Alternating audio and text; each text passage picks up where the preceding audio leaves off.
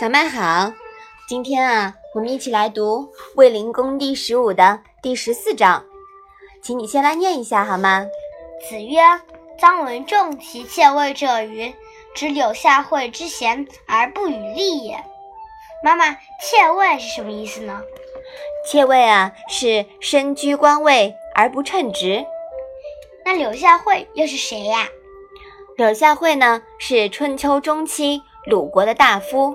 姓展，名霍，又名秦。他受封的地名是柳下，惠是他的私事，所以啊，人们称其为柳下惠。那这一章是讲什么了呢？孔子说，张文仲是个窃居官位的人吧？他明知道柳下惠是个贤人，却不举荐他一起做官。史料记载啊。公元前六百四十八年，也就是鲁僖公十二年，柳下惠七十三岁。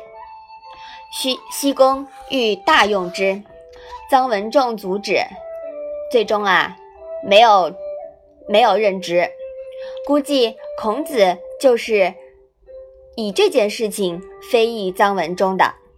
在此之前呢，柳下惠已经在鲁国四次任职。四次处职了，可能是臧文仲觉得当时柳下惠七十三岁，年事已高，不想劳累贤人吧。从尊老美德和人道主义上来说呀，是说得过去的。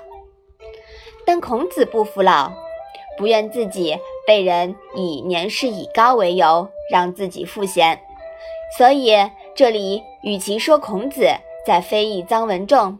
不如说，孔子借此明志。此时，孔子仍希望有机会实施自己的抱负。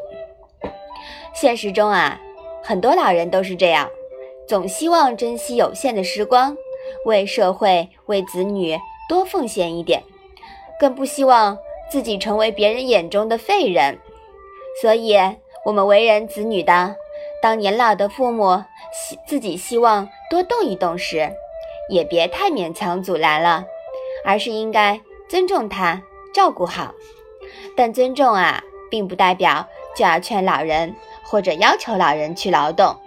作为子女呢，仍然应该以关心的语气劝父母老人多休息，不要太劳累。这些啊，都是人之常情，各尽各的义，各做各的人。你说是吧？嗯。好，我们把这一章啊再来读一下吧。子曰：“臧文仲其妾位者于，知柳下惠之贤而不与利也。”好的，那我们今天的《论语》小问问呀，就到这里吧。谢谢妈妈。